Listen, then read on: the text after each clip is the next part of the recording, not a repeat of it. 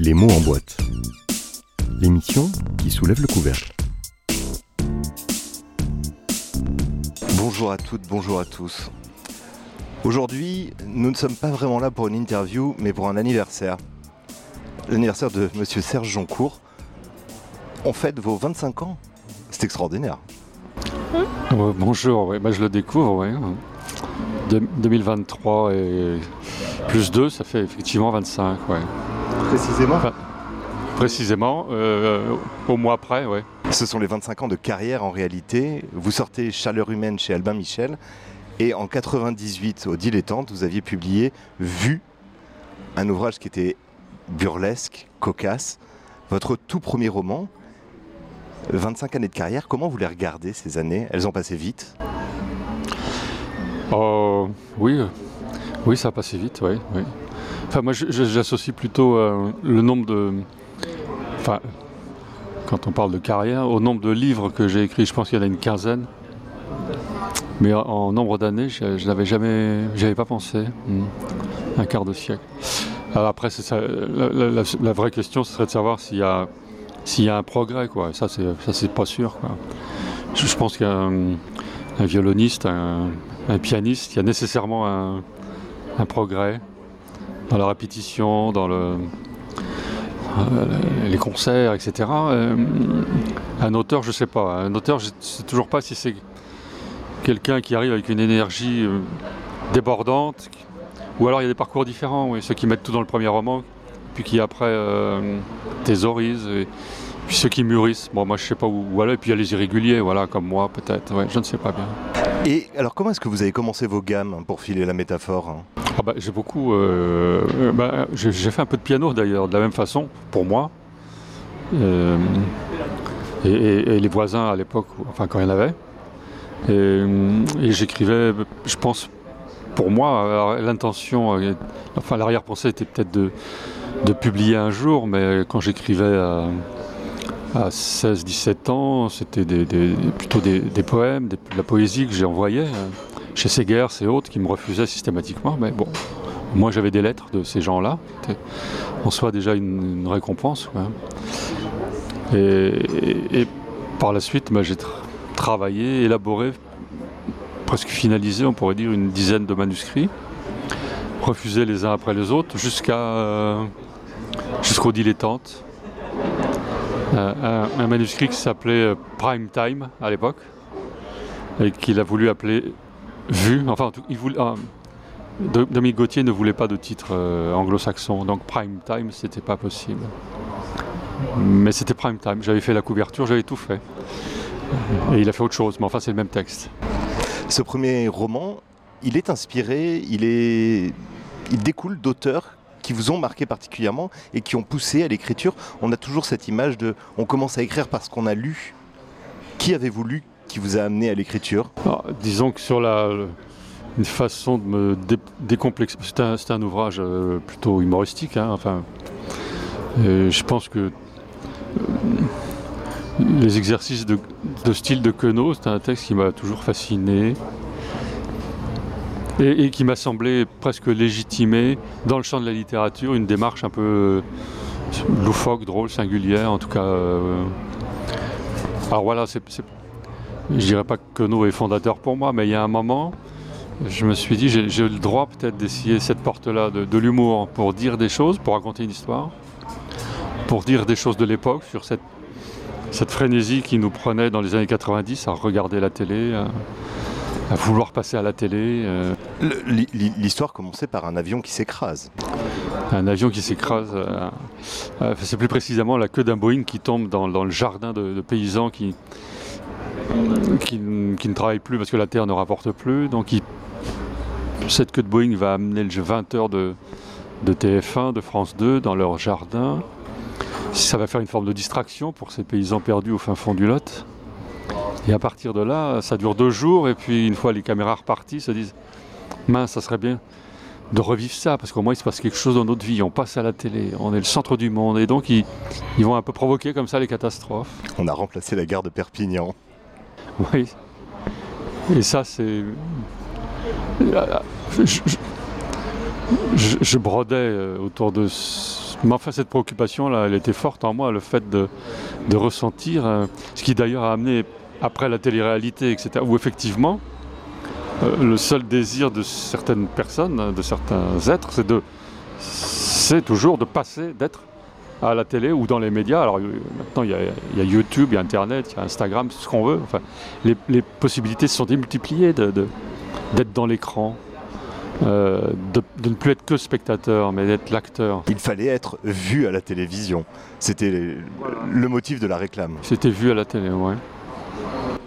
On va pas pouvoir passer 15, années, 15 ou- ouvrages euh, ou 25 années en revue, mais il y a quand même quelque chose qui se démarque, c'est ce rapport à la chaleur. 2003, ceux qui l'ont vécu s'en souviennent, ceux qui ont moins de 20 ans ne savent même plus que ça a existé, c'était la canicule. Et cette fois, c'est UV. UV, un ouvrage qui parle de chaleur. La circonstance, la coïncidence est troublante. Euh, Vous aviez quelque chose à voir avec la canicule de 2003 Alors là, de la même façon, je l'ai publié euh, au Dilettante. Et le titre original était Canicule. Et, euh, et au mois de mai-juin, euh, Dominique Gauthier le, préfère autre chose. Donc j'ai dû trouver des synonymes à canicule. J'avais proposé chaleur avec un S qui avait moyennement plu. Alors bon, j'ai Connotation animale peut-être? Voilà, très probablement. Et donc, euh, il y avait UV dans la liste. Et, euh, et sans le faire exprès, UV étant l'anagramme de vue, c'était une manière de, de, clore le chapitre avec le dilettante finalement. J'avais fait le tour. Et ce qui me fascine dans la. Dans la enfin, ce qui me fascine, c'est ce sentiment étrange, dès lors qu'il fait très chaud, et dès lors qu'on commence à parler de canicule, c'est d'être tous dans la même sensation. Et ça, c'est quelque chose que je recherche, enfin que je recherche, en tout cas que j'observe. Ce moment où on est tous concernés très directement par la même chose, par le même fait, par la même donnée. Et la canicule, alors, j'ai été marqué peut-être par la sécheresse de 76, où j'étais môme, mais enfin je m'en souviens bien de, cette, ce discours qui ne tournait plus qu'autour de ça dans les conversations. C'était la première. Et au moins on était d'accord à l'époque sur ce fait-là, on a chaud. Quand il fait très chaud, on est au moins d'accord en France sur un point, il fait chaud. Même s'il y en aura toujours un pour dire, c'est normal, c'est l'été, qu'est-ce que tu nous casses les pieds? Bon. Mais n'empêche qu'on est tous concernés par le même, euh, par le même, malaise, le même euh, danger. hein. Et ça, c'est quelque chose qui, est aussi vrai au travers de, la guerre. Quand j'ai écrit euh, Que la paix soit avec vous, c'était autour de cette frénésie pour la deuxième guerre d'Irak, cette peur qui nous avait pris tous et qu'on a oublié d'ailleurs de, se rendre compte qu'on était à portée de, missiles de Saddam Hussein, qui, les Scuds pouvaient arriver sur Paris sans problème, donc sur le reste de la France aussi. Et il y a eu comme ça un moment de psychose sur euh, est-ce qu'on va recevoir un Scud Oui. chimique? C'était pas le nuage de Tchernobyl qui lui a eu la politesse de s'arrêter à la frontière. Et voilà, et Tchernobyl de la même façon, où alors là, c'était plus incertain, plus diffus. Il y a ceux qui avaient peur, et puis ceux qui vraiment... euh, Ce rapport à la chaleur, euh, on on a le sentiment au travers, des, au travers de vos romans que c'est comme si elle servait de catalyseur. Elle est explosion de violence, elle est déclencheuse de tension, mais il y a quelque chose d'alchimique, euh, euh, véritablement, physiologiquement. Cette chaleur à travers vos ouvrages déclenche quelque chose. Elle révèle une famille, elle révèle des secrets, elle révèle un rapport à l'autre. Bah, D'une certaine façon, la chaleur nous modifie, enfin, change nos comportements. Il y a quelques semaines, enfin en tout cas en août, dans le Lot, il faisait très chaud, on était euh, nécessairement enfermés. C'est-à-dire privés du grand dehors. En plus, c'est- dommage parce qu'il y a il y a 25 hectares de bois autour, mais même dans les bois, il fait trop chaud. Donc, euh, à partir de là, euh, on est enfermés, les, volets sont clos. c'est- assez étrange, donc on est obligé de se parler là, ou alors. et, encore une fois, pour se mettre d'accord sur ce point-là, on a chaud. Il y a une forme de concorde là-dedans. Mais par contre, ce qui me fascine et ce qui me terrorise, c'est l'idée de se dire que le, grand dehors, lui, nous est interdit, en tout cas, euh, on n'y a plus accès, alors qu'il fait grand jour. Et ça, c'est comme une forme de prémonition, où ça réveille en moi une peur de ce que pourrait être une, une catastrophe écologique. Je suis toujours un peu hanté par ça, c'est pour ça que j'ai commencé à écrire Nature humaine. C'est ce côté anthropocène qu'on retrouve dans la totalité des romans, l'incidence de l'homme euh, sur l'évolution de la faune, de la flore. C'est un danger que vous pointez depuis, depuis le premier ouvrage. Ce paysan avec sa queue de Boeing qui ne peut plus exploiter son champ, on est déjà là. Bah, des gens qui peuvent plus travailler, il fait trop chaud, donc euh, les, les tomates ne poussent plus. Ça, c'est la donnée un peu nouvelle. On s'est toujours vécu, en tout cas en France, dans un climat tempéré, avec quatre saisons bien marquées, bien distinctes.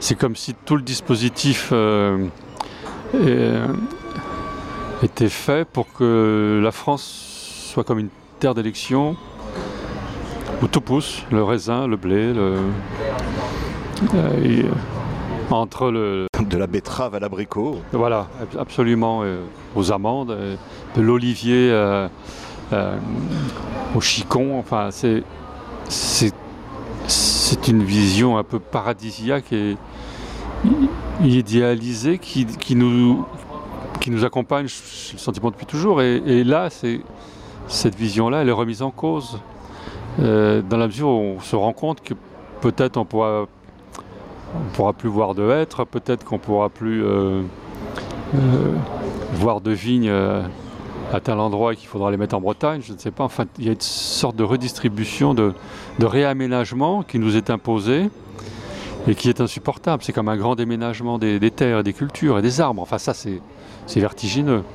Et donc ça, ça cette peur-là, elle me... Elle me hante à partir du moment où, très probablement en 76, le fait de voir euh, telle rivière chez ma grand-mère qui coulait plus, Le lit à sec. oui, c'est ça. ce qui est quand même plutôt rare et ce qui depuis est presque courant, en tout cas au mois de juillet-août. Ça, c'est. Voilà, sur le- l'échelle d'une vie d'homme, la mienne, c'est assez considérable de voir des, des prairies, des territoires que j'ai toujours vus plus ou moins verts, même, euh, même quand il faisait très chaud. Là, depuis quelques années, euh, il n'y a plus que de la terre. Vous voyez une relation conflictuelle entre la nature et l'humanité. Euh, Les deux sont toujours entremêlés dans les ouvrages, quels qu'ils soient. Euh, Mais il y a, il y a à minima un déséquilibre qui est introduit depuis, depuis une cinquantaine, soixantaine, soixante-dix ans. Mais en fait, c'est que. Enfin, moi, je nous ressens comme, euh, comme des animaux, des, des mammifères, au même titre que ces chevaux qui passent là. Voilà, moi, je, je- avec, avec des hommes. républicaine. La garde républicaine, donc des- ce sont des chevaux avec des, des humains dessus, des hommes et des femmes. ouais.